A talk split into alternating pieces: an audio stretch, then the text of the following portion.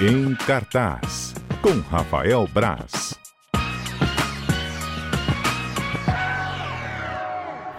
Ele já está aqui com a gente no estúdio às 4 horas e 44 minutos. Boa tarde, Rafael Braz. Boa tarde, Alberto, Daniel, Murilo, galera que está nos ouvindo aí, onde estiver. Braz já me deu um banho de água fria hoje, porque eu fa... ele virou. Primeiro, deixa eu confidenciar aqui, gente, os bastidores. Rafael Braz, ele me manda no WhatsApp. Podemos também falar sobre o Oscar hoje, já que a premiação é no domingo. Aí eu viro para Rafael Braz, vamos falar então. Aí ele adentra com o estúdio e fala, mas ninguém liga pro Ninguém Oscar. se importa com o Oscar. É bom ressaltar que eu errei a data do Oscar aqui ao vivo, né? Sim, na, última semana, semana retrasada, eu falei, eu viajei. Eu, O que, que bot- você falou? eu tinha botado na cabeça. Ah, que você não estava aqui. Tava eu tinha botado na minha cabeça que o Oscar era o domingo após o carnaval. Passado agora. né? O domingo após o carnaval. É, Não, é é isso, uma Era o duas, retrasado aí, Retrasado né? ainda. duas semanas atrás seria. E me preparei.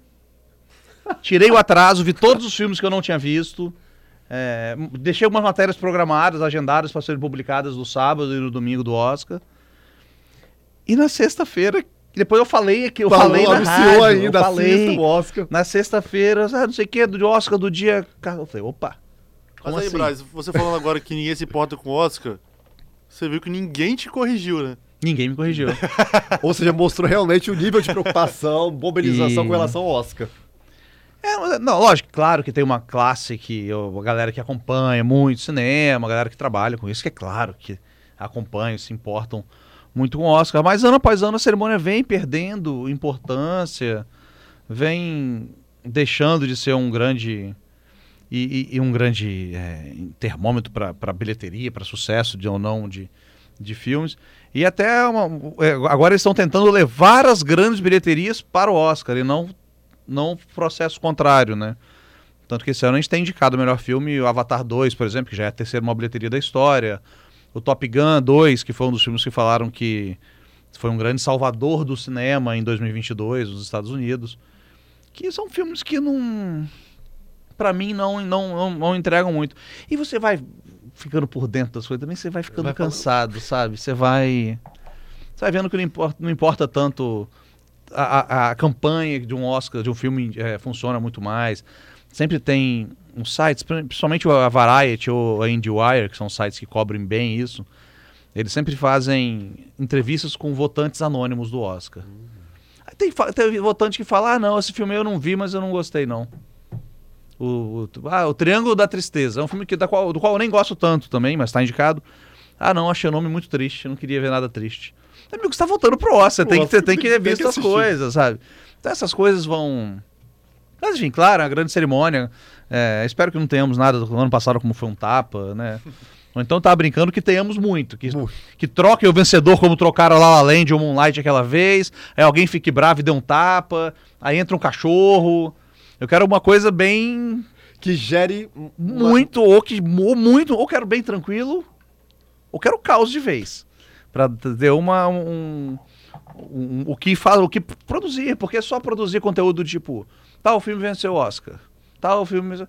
É chato, porque é quase previsível. É burocrático, né? É. Não tem uma- algo de diferente ali. E tá como o. Oscar é o último prêmio, né, por ser o mais importante, tudo, é, de uma temporada de premiações que já vem acontecendo, tudo, ele acaba se tornando quase um pouco previsível até. Normalmente eu acerto boa parte dos vencedores ali de um porque vê quem ganhou os prêmios dos sindicatos, quem ganhou os prêmios dos roteiristas, não sei, então você vai. Mas enfim, Oscar é domingo agora. Sem radar até domingo agora. É, é domingo agora.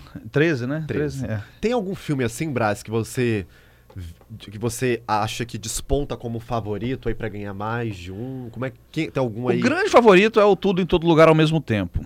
Que, que curiosamente é um filme que, que, nesse- que não teve a carreira muito fixa na temporada do Oscar. Ele foi lançado nos Estados Unidos no início de 22. Ele estreou aqui, que ninguém deu bola pra ele, em, nos cinemas, né? Em junho ou julho. O meu texto do filme, de julho ou junho, que eu não lembro exatamente a data, me deu mais audiência agora do que do na que na época. Porque ele chegou ao Amazon Prime Video, ele está disponível no Amazon Prime Video. E então a galera está correndo atrás do filme agora pra ver, né? Tá em casa, é muito mais. É um grande favorito. Eu gosto muito do filme, porque ele é um filme que ele é diferente dessa, dessa coisa de Oscar. Não é aquele dramalhão, um filme que mistura artes marciais, filosofia, ficção científica, coisa meio surreal, é, poesia. É, é- mistura mu mu muita referência diferente e estranha. Eu acho até. Eu, me surpreendeu muito. Ele tá. esse- Ele tem 11 indicações. Me surpreendeu muito ele estar indicado a tanto prêmio e ser o favorito. Não é o meu favorito, mas apesar de eu gostar do filme. Qual é o seu favorito, Braz? Eu tenho dois, tem dois filmes que eu gostei muito, que eu gostaria que, que ganhasse, que é o Banshees de Inishirin, que nem passou aqui também, que não está disponível, é, passou muito pouco nos cinemas aqui do estado, muito brevemente, e o Tar, que é o filme da Kate Blanchett, que ela vive ali de Atar, uma, uma maestrina, que é muito, muito legal também. São os meus favoritos, mas eu não acho que não deve ganhar muita coisa, não. Será que bem- vai ser o pé frio do Oscar? Não, mas o meu favorito raramente é o. É o... Já existe uma campanha pro Top Gun Maverick ganhar o Oscar. Não é um filme pra ganhar o Oscar. Inclusive E- tem até a participação aqui, Braz, do Claudeni. Ele fala sobre, a- sobre o Oscar, ele fala primeiro que é uma cerimônia muito longa e que estava São- deixando São de três fora horas de cerimônia, É. mais de três horas. e que estava deixando de fora filmes com grandes bilheterias. Aí ele cita o Tomara que Top Gun e Wakanda para sempre levem Oscars. É, o Wakanda não tá indicado a melhor filme, nem nenhum prêmio principal, e não deveria, porque não é um bom filme. O primeiro é incrível, eu adoro o primeiro Pantera Negra. O Wakanda para sempre não, não acho um grande filme. Mas o, o Top Gun é um bom filme. Tecnicamente eu acho incrível. Mas não é um filme para É um filme que você senta, você sabe o que vocês vai encontrar. É aquele famoso filme ok, assim, que se você já. Não, é, é bom, eu saio do cinema empolgado. Falei, cara, que filme legal. Só que você sabe o que vai acontecer. que No último minuto, o americano vai salvar e tal. Ah, deu, já deu. Legal, ótimo filme. Adorei ver no cinema. Mas daí é da- tentar dar uma credibilidade, uma coisa maior a ele ali. Tecnicamente, pra mim, deveria ganhar tudo. Tudo. Que tá indicado tecnicamente, pra mim, acho que edição de som, é, questão de. é, efeitos visuais, porque eles filmaram, eles filmaram aquilo em, em aviões de verdade, sabe? É uma coisa bem, bem surpreendente. Mas não é, não são grandes filmes. Ironicamente, os melhores filmes desse, desse ano, pra mim, tirando esses dois que eu gosto muito, estão indicados a melhor filme estrangeiro, é, internacional agora, né? Que é o The Quiet Girl, que tá- que é da Irlanda, e o Close, que é um filme que tá até em cartaz aqui no estado, tá em cartaz no Cine Jardins, Vitória, que é um filme belga. Os dois são belíssimos, são muito legais. Uma coisa que o cinema americano, o cinemão não faz mais, e, e eles estão ali. Pra mim são os grandes filmes desse ano, Pra mim estão na sessão de melhor filme internacional. Então agora a gente é real oficial neste domingo, dia 13, tem sim. Nesse um domingo tem um Oscar daqui a pouco lá na Gazeta, vai estar publicado todas as minhas, todas as minhas é, previsões para o Oscar. E eu espero errar, tá? Porque eu falo, não são, porque, não, porque eu- não são as minhas Não são as suas apostas. não são as minhas apostas, não são as minhas escolhas. as suas escolhas. São os filmes que eu acho, apesar, o pessoal fala que tem a matemática do Oscar, é quem ganhou tantos prêmios na temporada. É, eu, é baseado nisso, não é baseado no que eu quero. Tá? Tanto que eu boto lá, é, Sem Quem- clubismo, né? eu boto quem vai ganhar e bota embaixo. Quem deveria Quem ganhar. deveria ganhar? Mas ba- ó, sempre é a minha opinião do, nego da- do negócio. E cinema é arte, arte é subjetivo. E o que bate pra um pode não bater Bater pra outra pessoa, sabe? Então é. Tá tudo tranquilo, não precisa mandar e-mail me xingando, nem nada do tipo, porque somos todos. Estamos ali. Braz, vamos então falar dos destaques então dessa semana aí. Pânico 6. Pânico 6. Eu surpreendi com a rapidez que eles fizeram o Pânico 6, porque o Pânico 5 é do ano passado, então é, e deu muito certo. O Pânico 5 eu acho muito legal. Eu não sou um grande entusiasta da franquia Pânico, acho que eu gostei do primeiro, que eu era adolescente, foi uma febre danada no, no, pela metade dos anos 90 ali. Que tá, tá, filme de terror, e ver com galera, gritar tal. Reúne os amigos, todo mundo, pra É. ver pânico. aquela- É, foi uma sensação, cara. eu lembro. Foi, foi. E depois vim em casa de novo. é, Era, era desculpa pra fazer bagunça mesmo. E foi uma febre, foi um, um, um grande sucesso o primeiro filme. Depois ele foi- se repetindo, né? Aquela coisa, sempre a mesma galera, o mesmo grupo, a, a Sidney, a, a personagem da, da Courtney Cox, a- a- o, o- o outro, o que era marido da Courtney Cox também, que fazia o Dio e o policial. E o Pânico 5, ele ainda tem, ele estava reintroduzindo outros introduzindo novos personagens nesse mundo, inclusive a, Jenna Ortega, que fez a, Vandinha, ficou muito famosa recentemente. E respeitando os antigos. Ele estava tentando misturar um pouco dos dois para recomeçar tudo. E faz bem, o, o, o Pânico 5 é ótimo. Eu acho super divertido o filme. E o 6, ele é mais um passo para deixar aquela galera para trás. O 6 já não tem a Sidney, né? Que é a personagem da, da Neve Campbell. Que não, só não tá ali por questões contra- contratuais, que queria mais dinheiro. Só que ela seria uma coadjuvante, tá? Falaram, não, não vamos pagar. E ele dá um passo além, já, já se entende como uma franquia. Então ele já se entende que aquilo funciona independente daqueles personagens. E isso é muito legal, porque dá ao filme uma possibilidade de tudo pode acontecer. É mais, ele fica mais em aberto, né? Todo ali. mundo pode morrer. Então, a, a protagonista do filme pode morrer. Não é aquela coisa do, do que o pessoal fala que é a Final Girl, né? A garota. Os, fi- os filmes do sla, de slasher, esses terror, sempre tem a Final Girl. O Pânico tá tentando quebrar um, um pouco isso. E funciona. O Pânico 6. Eu gostei mais do 6 do que do 5.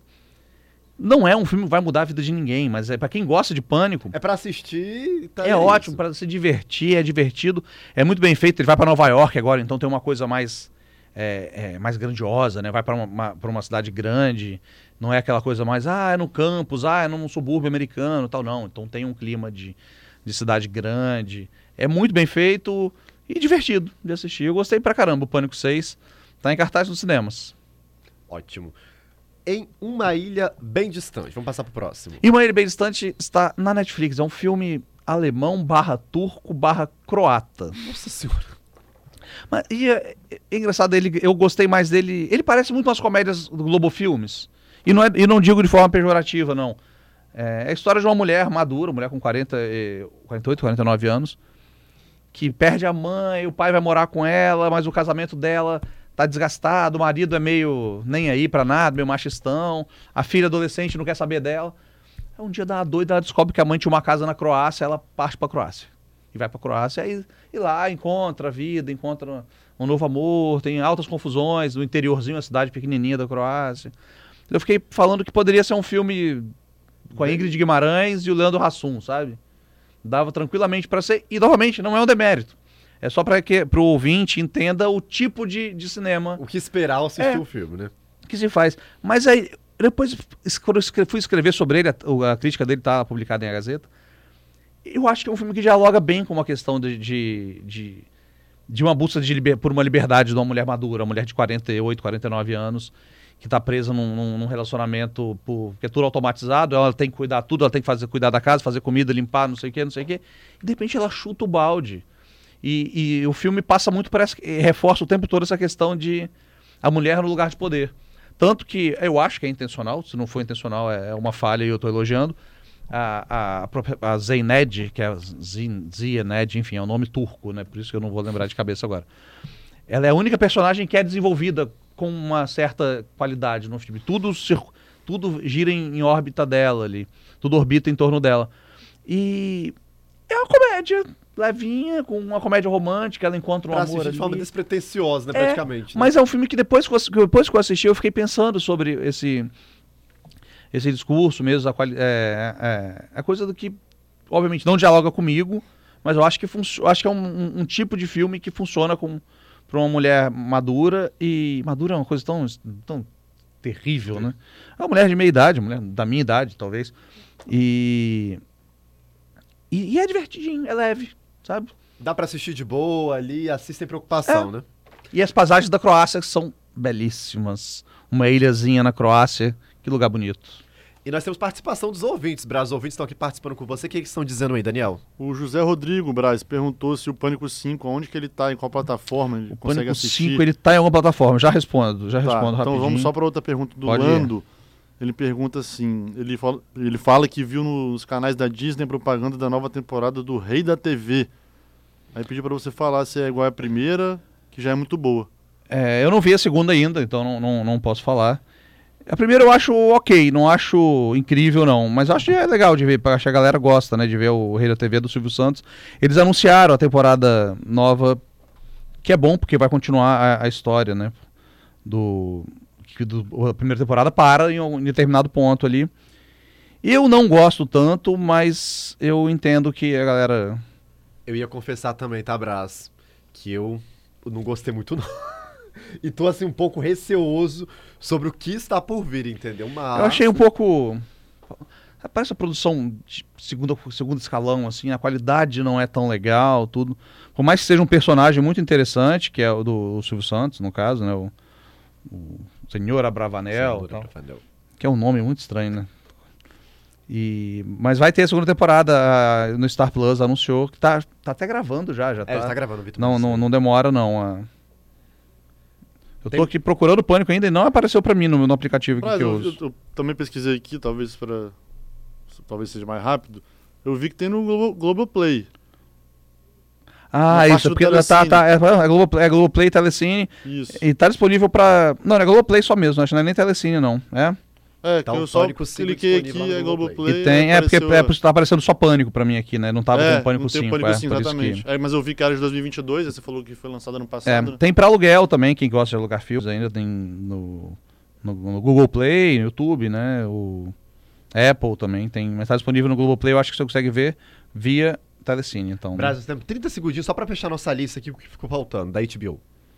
Que eu não faço a mínima ideia qual é, ela. Perry Lá- Mason. Perry Mason. Perry Mason, série de, de- de detetive, série é, é bem adulta, porque não tem aquela narrativa adolescente, não tem nada. É uma série que tem. São 10 episódios, a segunda temporada estreou a segunda. E é muito legal. Toda segunda-feira. é, porque é a série devagar, ela não tem pressa de nada, não precisa ficar agradando adolescente com dancinha TikTok, com coisa muito rápida. Então a série é, é adulta, mas não é adulta de violência, sexo, nada disso não. Porque é uma série com narrativa adulta e que te convida. É uma série de detetive, de advogado, detetive, que te convida a fazer parte do mistério. Então, quando ele vai descobrindo as coisas, você se sente parte daquilo. Isso é, é- é a recompensa essencial para quem está assistindo alguma coisa, alguma uma série do tipo. Perry Mason está na HBO Max. Gosto muito, a primeira temporada é ótima, a segunda eu já vi toda, é melhor ainda. Show de bola. Muito obrigado, Rafael Braz, aqui com a gente, com os destaques do fim de semana. E lembrando, tá, gente, no domingo tem Oscar, qualquer coisa você volta aqui na segunda-feira, Braz, e a gente vai fazer um tirateima aí se você foi pé quente ou pé frio do Fechou. Oscar.